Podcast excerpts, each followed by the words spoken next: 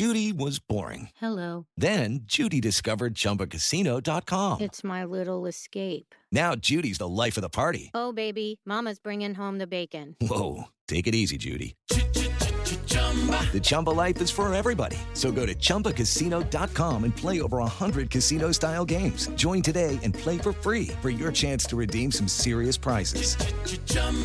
Chumba Casino dot com. No purchase necessary. Void where prohibited by law. eighteen plus terms and conditions apply. See website for details. Hey, this is Henry Grabar. What Next is on vacation, and they asked me to pick a favorite episode for an encore. I like the one that I recorded in April about the global crisis in recycling.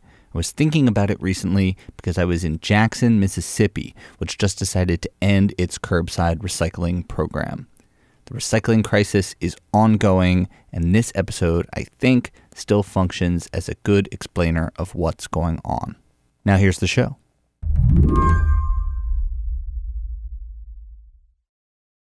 It must be just torture for you to be in public spaces. I mean, when you're in an airport and you're sitting next to a recycling bin. Ugh. Drives me crazy. This is Melissa Johnson. I always describe our solid waste recycling waste reduction family as an incestuous group of individuals passionate about garbage. Melissa spends a lot of time thinking about recycling and garbage. It's her job. It's her life. She's the president of the Associated Recyclers of Wisconsin. She's the director of solid waste disposal in Marathon County, one hundred miles north of Madison. Her email sign-off is in Latin. Nam et ipsa scientia potestas est. Knowledge is power, especially when you share it with random people at the airport. You can ask my granddaughter about the conversations I have with strangers about recycling rights. Um, She's like, no, she Grandma, not not again. Yeah. yeah, not again. Well, here we go again. How did you come to be someone who, uh, as you say, loved garbage? Well, I, that's a good story. I actually, I was waiting for to get a... At the Atlanta airport, Melissa got to talking to two women from Beirut about what she does for a living. When it was my turn, I mentioned that my job is to manage waste materials. And the one woman looked at me and she grabbed my arm and she just pleaded with me. She goes, "We need someone like you to come to Lebanon to help us with our, our garbage problem." And I looked at her and I said, "Well, surely you have other, you know, more important things in, in Lebanon to deal with." And she looked at me and she said, "No, you don't realize. That affects people's lives every day." She goes, "Yours is a noble profession." That must have been so gratifying. It was. It, it really was. Melissa's been in the recycling industry for more than a decade, on board with what until recently looked like a national environmental success story. Americans were recycling more than ever by twenty fifteen. But in twenty seventeen, something happened. China announced that it would severely limit the amount of paper and plastic that it bought from the rest of the world. That policy was called National Sword, and it upended the American recycling system as we knew it. When China announced the National Sword policy, what was the reaction at your office? Um, horror. Horror? Because for years, China used American waste paper to build things like boxes. They used old Coke bottles to manufacture polyester shirts. Because labor was cheap, they didn't much care about the quality of the recycling. And because they didn't care, American recyclers didn't care either. The stuff we sent over was increasingly full of trash. I had a presentation with a group of uh, um, seniors at a senior living facility last week. And, oh, my gosh, they wanted to recycle everything. And I I had to tell them that even though those things look like they're recyclable, they are not for the bin. You know, take your plastic bags to a location where you can drop them off. And from there, they can be reused or sent off for recycling, but they don't go in the bin. China was tired of doing the sorting that you, me, and the seniors of central Wisconsin were not. So in March of twenty eighteen... they shut the door. American recyclers were caught flat-footed. Cardboard piled up in Seattle and wound up in a landfill. Philadelphia sent its recycling to the incinerator. Dozens of cities stopped collecting, full stop.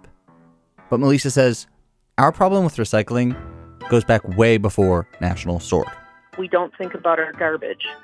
We hide our landfills away. We hide our recycling facilities away because people don't want to be connected with their garbage.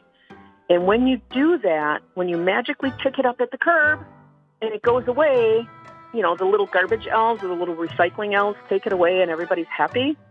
Well, you've created a disconnect with the producers of the garbage and what happens after that. What happens after that is the journey we're going on today. It'll take us from your sidewalk to the international trash market, to Beijing, to the Indus River Valley, and back home again. I'm Henry Grabar, jumping into the host seat for the day, and this is What Next. Stay with us.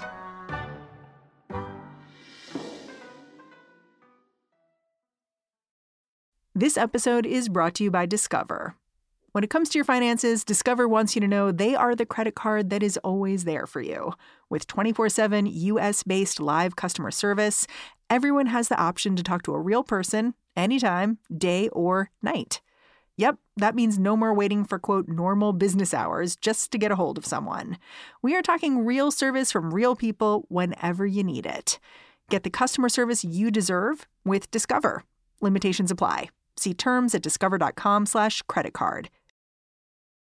China didn't always buy our recycling. Trade ramped up in the early aughts as the country's exploding manufacturing sector found that it couldn't get enough raw materials. So they found a low-cost substitute, our recyclables. A Chinese garment factory that might once have made blue jeans with cotton from Pakistan could instead use polyester from your old Coke bottles.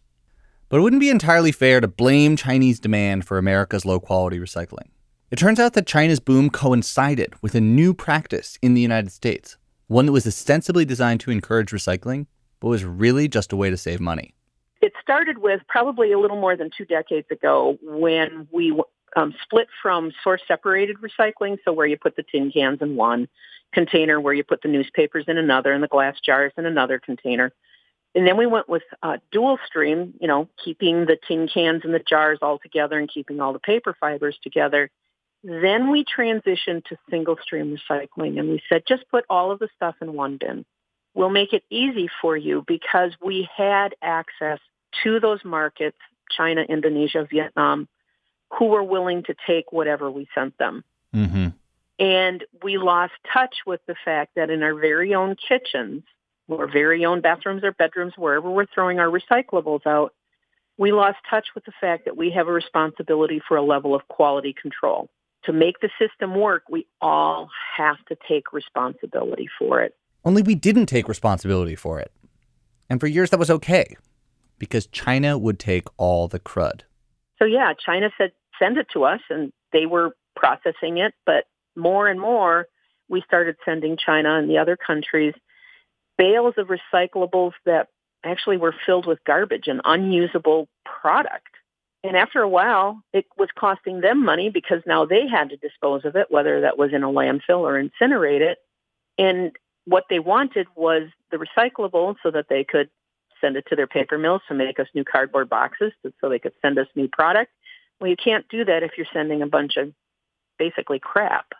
I mean, can you talk about a little bit about what the, maybe let's go back to basics. Um, when single stream recycling gets picked up at the curb, as I assume it does in Marathon County, what happens next? Well, it, probably the same as it does in any other city or state in this nation or in Canada or anywhere else. The materials are collected by the truck. Of course, you've seen them with the big arms, or you could see someone, you know, with a cart dumping it in the back, whichever, you know, type of uh, system is being used for collection. And all this stuff that gets collected, it goes to something called a material recovery facility. That's known in the business as a M R F. And what those are, are the places where we use human power, so people standing on sort lines sorting out the materials. So the cardboard, the newspaper, the mixed paper, the magazines, the tin cans, the steel or the aluminum cans, glass jars. They are baled up into bales weighing sometimes up to one thousand, fifteen hundred pounds. From there, they are sent off to either a broker who will sell them out to the end user, a paper mill, a foundry, a plastic extruder, or they will go directly to the source that's going to use them to make new products. So uh, at the end of the day, cities are turning what you put on the curbside into basically a commodity. B- bales of yes. plastic, bales of aluminum, bales of cardboard. Has this operation typically been profitable for municipalities?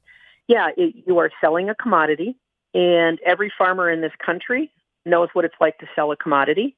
Sometimes hogs pay pretty good, and sometimes hogs don't pay very good at all. So right now, we are at a point where commodity prices are pretty low for what you're putting out here, right? Mm-hmm. Right. So how has that changed since National Sword went into effect? What has been the effect like in dollar terms for what you're trying to sell, which is recyclable plastic, cardboard, paper, and so forth? Well, there was there was a clear drop in the market after National Sword was, was implemented. H- how bad how bad was it? It went from, you know, you might be selling, have been selling, let's say, cardboard at one hundred seventy-five dollars a ton. And after National Sword, it could have gone down to as low as twenty dollars a ton. Oh, wow. So there was a clear drop. But what has happened since then is, you know, everybody kind of regrouped. Mm-hmm. We all stepped back and said, what do we really want to focus on? What is what is our most valuable commodity that will ensure that we can get by and sustain so that we can get beyond this? And we focused on number one and two plastics. We focused on tin cans, aluminum cans, glass jars, you know, cardboard, newspaper, magazine, office paper, mixed paper. Those are kind of your best products. Yes. So the other things like, you know, gable top packaging and aseptic packaging, your gable top is like your, you know, heavy cream container, your half and half container, and your aseptic packaging is like your juice boxes. There are some markets nationally for those, but it isn't available in all areas. Well, for a long time in Wisconsin, we tried to grow that market, but it wasn't as successful as we thought. So we backed away from some of those things that were a little more challenging and focused, basically got back to the basics. Have you seen prices rebound for some of these goods that you're trying to unload? Obviously, after National Sword came, there was this huge drop. You were saying things went down eighty percent, ninety percent drop in, in, in the value of what you were selling. Has that changed since then? Yeah, the, the markets are starting to come back. Steel is starting to pick up. Plastics are starting to pick up a bit. Paper, paper remained fairly strong in Wisconsin, and here's why.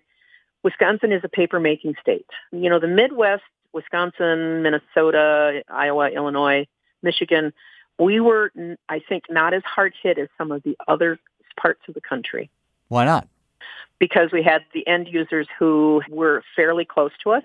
So you're saying you were... And they had consistent demand. You were less dependent on the East Asian markets than a place like California?